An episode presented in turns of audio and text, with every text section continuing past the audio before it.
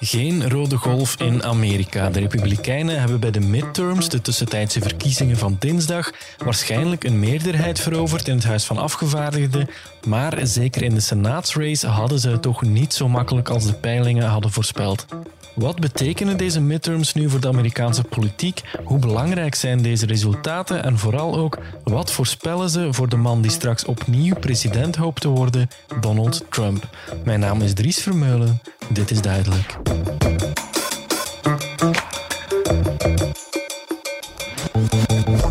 Duidelijk, de morgen.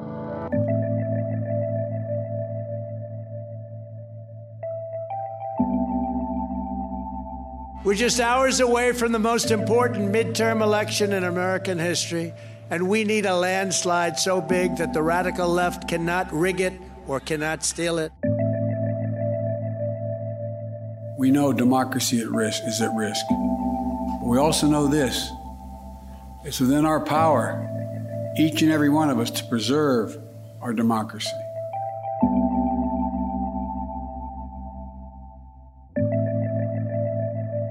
This is the year we're going to take back the House, we're going to take back the Senate, and we're going to take back America. And in 2024, most importantly, we are going to take back our magnificent White House. Ja, en beginnen doen we met buitenlandjournalist Maarten Rabai. We spreken elkaar via videocall. Maarten, deze week waren er die midterms, die tussentijdse verkiezingen in de VS, in het midden eigenlijk van de legislatuur van de zittende president Joe Biden. Hoe belangrijk zijn die verkiezingen? Uh, die verkiezingen zijn uh, eigenlijk uh, zeer belangrijk, omdat ze ja, beslissen over wie er de wetgevende macht in handen krijgt. En in de Verenigde Staten ligt die bij het Huis van Afgevaardigden, waarvan alle leden nu moesten worden herverkozen. En bij de Senaat, waarvan ongeveer een derde van de leden werd herverkozen. Ja, dat congres in Amerika bestaat dus uit een huis van afgevaardigden en een senaat. De situatie voor deze verkiezingen was bijzonder verdeeld. In de senaat kon het niet nipper zijn. Het was letterlijk 50-50. 50 zetels voor de democraten, 50 zetels voor de republikeinen. In het huis van afgevaardigden hadden de democraten een kleine meerderheid, maar het ging er dus wel echt om spannen nu. Hè? Ja, dat klopt. En uh, wat we nu zien dus, is dat de Senaat, men had eigenlijk voorspeld dat die uh, mogelijk in handen zou vallen van de Republikeinen, maar dat is nu nog lang niet zeker omdat uh, de Democraten toch ja, vrij onverwacht een aantal goede resultaten neerzetten. Een voorbeeld is Pennsylvania, waar de kandidaat van de Democraten, John Fetterman, ondanks een beroerte en een slechte campagne daardoor, het toch haalt van de republikein Mehmet Oz, die eigenlijk had moeten winnen omdat hij een republikeinse zetel verdedigde. De zetel van Pat Toomey, dat was een republikein die al heel lang uh, in de Senaat had gezeten. En Oz had ook de steun gekregen van uh, niemand minder dan Donald Trump. Mm -hmm. Ja, men dacht dus van, ja, dat, dat die Os uh, daar de zetel zou binnenhalen, maar dat is dus niet gebeurd. En Fetterman heeft er toch een belangrijke symbolische overwinning voor de Democraten geboekt, die, waardoor ze nu nog uitzicht hebben om, om de meerderheid te behouden. Maar dat moeten we nog afwachten. Tellen kan een tijdje duren. Ja, want eigenlijk alle peilingen, of toch vele, op voorhand hadden voorspeld dat er een soort van rode golf zou zijn, dat de Republikeinen deze verkiezingen toch overtuigend zouden winnen. Het is eigenlijk uh, traditie bijna in de VS dat uh, bij midtermverkiezingen de, de partij partij van de zittende president in het verlies wordt geduwd. Um, en dit, nu had men dit echt ook verwacht, omdat er economische problemen zijn door de hoge inflatie. Maar het ziet er naar uit dat president Biden dus de schade uh, weet te beperken. Um, de overwinning in het huis gaat wellicht naar de Republikeinen, maar toch met een veel kleinere marge dan men had uh, gehoopt, voorspeld. En dus de Senaat hangt nog in de balans.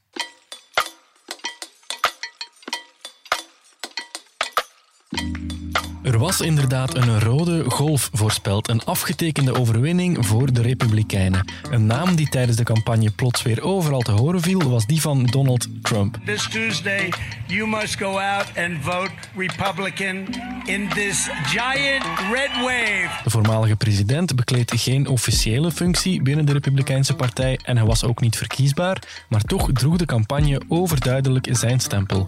Hij bracht openlijk zijn steun uit voor meer dan 200 kandidaten voor de midterms en voerde zelf ook onafgebroken campagne. Zijn achterliggende bedoeling daarbij hoorde u al in het begin van deze podcast. We are going to take back our magnificent White House.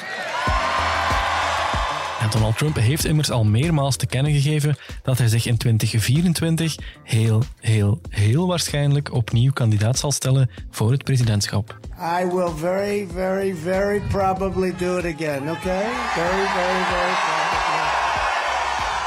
Very, very, very. Trump had gehoopt om eigenlijk deze verkiezingen te gebruiken als opstapje naar een presidentskandidatuur voor 2024. Hij heeft heel hard ingezet op kandidaten die hij gesteund heeft. Uh, en een aantal daarvan is hij persoonlijk tijdens campagnemeetings een hart onder de riem gaan steken. Heeft uh, ja, toespraken gehouden voor hen.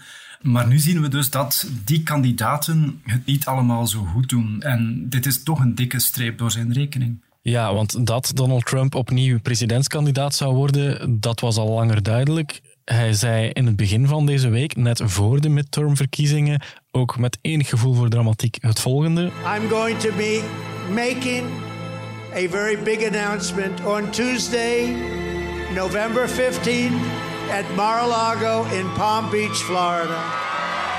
Met andere woorden, volgende week kondig ik aan dat ik officieel kandidaat ben om opnieuw president te worden.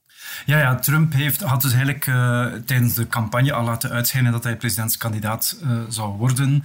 Hij wou dat eerst aankondigen voor de verkiezingen, maar op vraag van de partijleiding heeft hij dat dan niet gedaan. Zijn volgende plan was het om dat volgende dinsdag uh, te doen. Maar de vraag is of, dat, of hij dat nu zal, zal doen, omdat het ziet er naar uit dat de partijleiding van de Republikeinen nu eigenlijk Trump een beetje aanwrijft dat hij door een aantal extreme uitspraken tijdens de campagne voor de midterms nogal wat gematigde republikeinen en onafhankelijke kiezers ja, van hen heeft afgeduwd.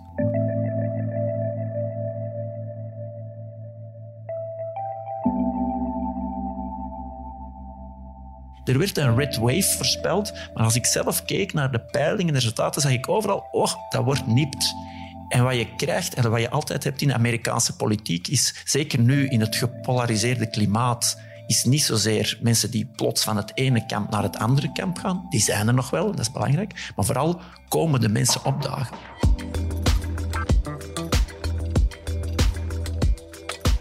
Peter van Aalst, professor politieke communicatie en Amerika-kenner aan de Universiteit Antwerpen, vindt het niet zo verbazingwekkend dat die rode golf er niet is gekomen. Wie goed naar de peilingen keek, zegt hij, die zag dat er geen rode golfopkomst was, maar wel een heel nipte uitslag die er wellicht voor zal zorgen dat de polarisatie in de VS zich alleen maar verder doorzet. Een belangrijke factor die heeft meegespeeld om de overwinning van de Republikeinen te beperken, is de opkomst. De Democraten zijn er deze keer beter in geslaagd om mensen tot in het stemhokje te krijgen.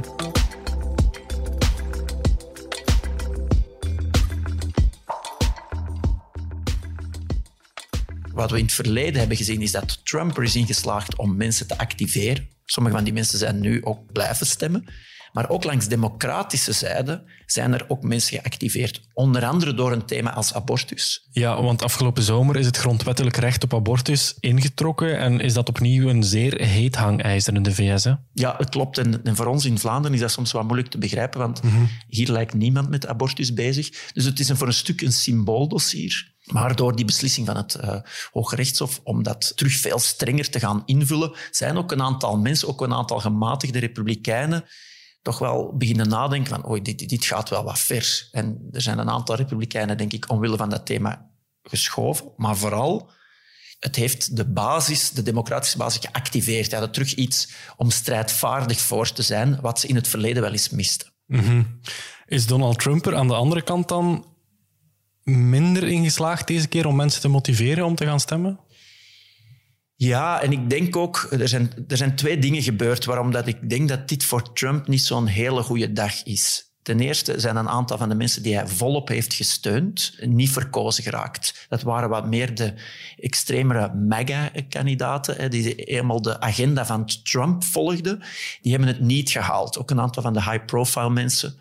Eh, we moeten nog wat afwachten. Er hangen nog een paar mensen in de lucht. Maar het lijkt erop dat een aantal van de extremere kandidaten, iemand die volgens Mitch McConnell, de leider van de uh, Republikeinen in de Senaat ook zei van dit zijn low-quality kandidaten. En dit zijn wat extremere kandidaten soms, maar ook soms mensen met weinig politieke achtergrond waarvan je wat schrik heeft van wat gaan we daar juist mee doen. En de democraten hebben die kandidaten, er zijn ook wel wat bewijzen van echt financieel ook, gesteund in de voorverkiezing, want men kwam liever tegen een heel extremere Trump-aanhanger uit dan tegen een goede, gematigde republikein. Mm dus dat is denk ik één ding dat Trump niet leuk vindt. Het andere is dat zijn enige potentiële rivaal langs republikeinse zijde, Roy DeSantis, dat die wel het goed heeft gedaan. Die heeft overtuigd gewonnen. Ja, in Florida. Hè? In Florida. Hè, de gouverneur van Florida die is eigenlijk een, inhoudelijk niet zo een verschillend iemand, maar wel iemand die het ook zou kunnen. Die ook wat minder uh, die scherpe kantjes heeft van Trump, maar wel echt een heel duidelijk populistische rechtse agenda, die ook populair genoeg kan zijn om, om uh, presidentsverkiezingen aan te gaan, die heeft het heel goed gedaan. En dat ziet Trump niet graag. Hij kan, er kan maar één koning op de berg staan, volgens hem. En dus uh, dat vindt hij niet fijn, denk ik. En dus om die twee redenen denk ik niet dat hij heel blij is met de uitslag. Nee, de ambities van Donald Trump om opnieuw kandidaat te worden uh, bij de presidentsverkiezingen in 2024, die zijn duidelijk. Kan de Santis, ja. ja is, is dat zijn belangrijkste uitdager? Kan die het hem echt moeilijk maken? Ja, ik denk het wel. Maar ik, DeSantis is, is slim, want hij weet ook dat hij, hij kan Trump niet aanvallen. Hij kan niet gewoon in een één-op-één gevecht gaan met DeSantis, want dan verliest hij te veel. Hij moet het ook hebben van die Trump-aanhang. Dus om heel eerlijk te zijn, weet ik niet zo goed hoe dat, dat zich gaat uitspelen. Dus ik men hoopt ergens natuurlijk langs de Republikeinse zijde dat die twee niet tegen elkaar uh, in de arena moeten treden, want dat zal een... Uh, een lelijk gevecht zijn waar dat vooral de democraten van zouden profiteren. Dus, maar het is, wel, uh, het is wel absoluut iemand die de, de kwaliteiten en de, de populariteit heeft om het te doen. Everybody needs to get out and vote. And if you care about election integrity, volunteer as an election worker, a poll watcher, a poll challenger. That's what you have to do because they do it There are candidates running for every level of office in America for governor, Congress, Attorney General, Secretary of State who won't commit. They will not commit to accepting the results of elections that they're running in. It's unprecedented, it's unlawful, and it's un American. Ja, professor Van Aalst, dat Trumpisme, die, die mhm. stijl van Trump, domineert nu al een aantal jaren de politiek in Amerika. Hij heeft daar ook in deze campagne heel hard op ingezet. Kandidaten gesteund die dezelfde stijl hanteerden, die ook de big lie aanhingen, die, die de, de presidentsverkiezingen van 2020, uh, eh, die uitslag niet aanvaarden. Zien we met deze verkiezingen nu dat dat Trumpisme een beetje aan het verwateren is, dat dat niet meer zo goed scoort als voorheen? Dat, dat zou wat optimistisch zijn, om het zo te zeggen. Vooral, ik bedoel dan optimistisch voor de democratie. Je ziet dat gewoon heel veel republikeinen, ook mainstream, een of andere vorm van die big lie hebben overgenomen. Mhm. Dus sommigen zeggen, ja, de, het is, de verkiezingen zijn ons gestolen. Dat zijn de echte Trump-aanhangers. De anderen zeggen, ja, er zijn toch wel wat rare dingen gebeurd. Er zijn wat wel onregelmatigheden. Maar eigenlijk is de grote meerderheid van die Republikeinse partij meegegaan in dat verhaal. Vooral ook omdat ze schrik hadden om door partijgenoten of door de kiezers te worden afgestraft. Ik ben er zeker van dat achter de schermen heel wat van die mensen dat niet geloven, maar dat niet durven of niet kunnen zeggen en daar dan maar in mee zijn gegaan. Dus in dat opzicht is het Trumpisme overgenomen door de Republikeinse Partij. Mhm. Ook in termen van stijl en het aanvallen van de tegenstander, het, het, uh, het heel persoonlijk maken van politiek demoniseren van tegenstanders. En dus mensen beschuldigen van, van leugens, van vals spelen. Ik zag verschillende republikeinse kandidaten ook uithalen naar de media op een gelijkaardige manier als Trump dat doet. Dus in dat opzicht denk ik niet dat dat meteen zal verdwijnen. Anderzijds hebben die mensen niet plots gewonnen. Dus die, die zijn, denk ik, zeer bepalend in hun eigen partij. Maar die overtuigen daarom de democraten niet. Hè. Dus je zit echt in dat, ja, in dat uh, politiek landschap met twee, twee gewichten. En die houden elkaar in evenwicht en die schuiven elks uh, op, lijkt het. Ja, ja um, tegelijk zie je ook dat de democraten daar weinig tegenover kunnen stellen, mag ik dat zeggen, tegen die harde stijl van de Republikeinen. En ja, eigenlijk op dit moment niet echt een figuur hebben van wie je denkt, die wordt lospresident in 2024. Nee, dat klopt. Dus ik heb inderdaad... Um, er zijn een aantal interessante figuren die ik wel gezien heb, maar nog niemand, denk ik, met, met uh, echt het potentieel om mm -hmm. echt door te stoten. Er zijn wel wat interessante experimenten gebeurd, zoals de John Letterman in Pennsylvania, die echt ook qua stijl uh, heel informeel gekleed en, en uh, ook informele manier van praten. Wel links, maar, maar die wel echt terug de, wat ze noemen de, de witte arbeidersklasse heeft aangesproken. Dus de, de traditionele arbeiders zonder, wat ze noemen, zonder college degree, die niet verder gestudeerd hebben, die eigenlijk massaal naar Trump waren gegaan, die is erin geslaagd om in Pennsylvania die voor een stuk terug te winnen. En dat is wel iets waar democraten, stijl Biden eigenlijk ook wat, wel naar kijken van, ja, we hebben eigenlijk zo iemand nodig. Mm-hmm. Iemand die ook, we gaan het niet alleen halen met hooggeschoolde kiezers. We hebben ook iemand nodig die de gewone man, uh, vrouw in de straat kan aanspreken. Maar voorlopig hebben ze die nog niet, denk ik. Nee, nee. Want we zitten nu natuurlijk ook in een periode waarin het economisch bijzonder moeilijk is. Uh, heel veel mensen moeite hebben met rekeningen te betalen, ook in de VS. Zijn de democraten erin geslaagd om daarvan een thema te maken? Nee, omdat als je de president hebt, wordt er gekeken naar de president om dat op te lossen. Dus inflatie was Biden zijn fout. Ja de meeste economen weten dat dat niet zo is. Net zoals het bij Trump ook niet, hoe dat de economie draait, dat de president heeft daar enige invloed op, maar niet zo heel veel. Maar dat is wel hoe dat de mensen daarnaar kijken. En dus ik denk dat het economisch voor veel mensen uh, moeilijk is in Amerika. En ik denk dat de, de democraten er nog niet in geslaagd zijn om mensen op die manier en op dat thema, dat, dat belangrijke economisch thema, terug te winnen.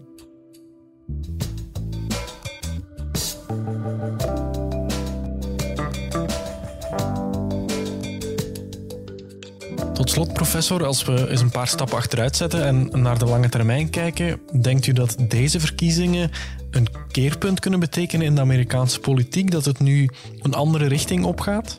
Ik denk het niet. Ik denk dat we nog een tijdje vastzitten met een uh, zeer gepolariseerd klimaat, waarbij twee kampen lijnrecht tegenover elkaar staan.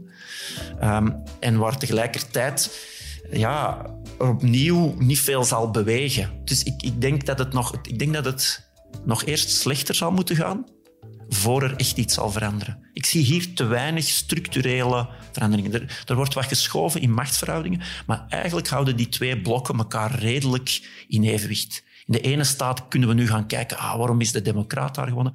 Ah, waarom is de republikein daar geworden? Dan hangt er een mooi persoonlijk verhaal achter. Maar in wezen staan die twee kampen tegenover elkaar, lijnrecht. Heel sterk op cultural issues, die ook veel persoonlijker zijn dan economie en inflatie. Want die economie en die inflatie die zal wel terug weer keren en de werkloosheid zal weer wat beter of slechter gaan. Maar die cultural issues, dat lijkt mij iets heel, heel vergaand, heel diep te zitten. En ik zie daar heel weinig uh, mensen dat overstijgen. Welke thema's bedoelt u dan bijvoorbeeld? Ja, één dat heel hard speelt de laatste tijd is alles rond gender, seksualiteit, LGBTQ.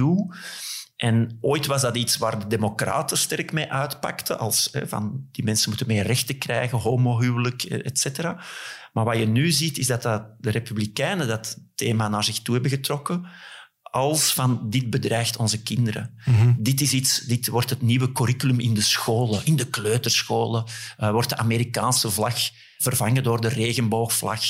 En allerlei verhalen daar rond als dit is een nieuwe ideologie die onze kinderen wordt opgedrongen. En dit zorgt ervoor dat, dat onderwijs uh, eigenlijk meer een republikeins thema is geworden, maar niet in de typische manier zoals wij het kennen, maar inderdaad als een cultural issue, als een strijd rond de ziel van onze kinderen, zeg maar. En de traditionele waarden die de republikeinen nog verdedigen. En daar scoren ze wel mee. Dat activeert mensen. Ook mensen die eigenlijk vroeger niet echt bezig waren met politiek. Nog meer polarisatie, scherpere tegenstellingen. U verwacht in 2024 dan ook opnieuw een heel bitse presidentsstrijd? Ik denk het wel, ja. Ik denk dat dat op dit moment niet echt anders kan in de Amerikaanse politiek. Het zal er een beetje van afhangen welke figuren dat, dat zijn. Trump is nog altijd iets meer spektakel en nog iets scherper, giftiger wellicht, als hij meedoet, wat te verwachten is. Maar dan nog, wie ook tegen Trump in de arena zal treden, dat zal geen mooie voorbeeldstrijd zijn waarbij je kunt wijzen op hoe goed de democratie werkt, denk ik. Nee, het, Is, het is nog even natuurlijk, kan nog veel gebeuren, maar acht u, het, acht u het mogelijk dat Donald Trump opnieuw verkozen wordt, opnieuw president wordt? Um, ik acht het mogelijk, maar ik denk het niet. Dus, dus ik sluit het niet uit dat hij zal verkozen worden, maar ik denk niet dat hij zal verkozen worden. Dat hebben we ooit nog eens gezegd, natuurlijk. Ja, ja. Oh, ik ook. Dus, dus, eh, dus ik, ik, ga mezelf de fout herhalen. Dus daarom zou ik niet meer zeggen, hij wint Hij gaat zeker niet winnen. Dus ik acht het mogelijk dat hij opnieuw wint. Maar ik denk dat er meer mensen die de eerste keer zeggen, ja, we zullen die man is het voorbeeld van de twijfel geven. En het is toch, uh, laten we eens een outsider en dat soort zaken dat er toch wel wat meer bezorgdheid zal zijn rond zijn kandidatuur. En, dat mag je niet vergeten, zijn er toch nog een vijf, zestal processen die de man aan zijn been heeft, mhm. die toch ook nog wel roet in het eten kunnen strooien. Niet dat dat voor zijn grote aanhang plots iets zal veranderen, hè? maar voor een aantal mensen in het midden, voor ook de mogelijkheden die hij zal hebben om, om echt goed campagne te voeren. Um, nee. Dus ik denk dat de man te beschadigd is. Hij gaat het uiteindelijk niet halen. Oké. Voilà, met deze een voorspelling die je dan hè, mij mag voorleggen. Een bold statement. ja, voilà. Ja. Professor Peter van Aalst, dank je wel. Graag gedaan.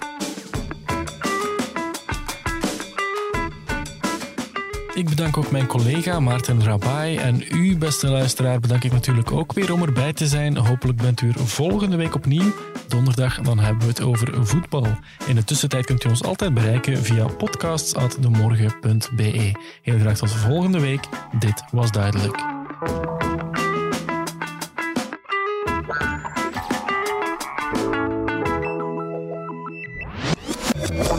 Duidelijk. De morgen.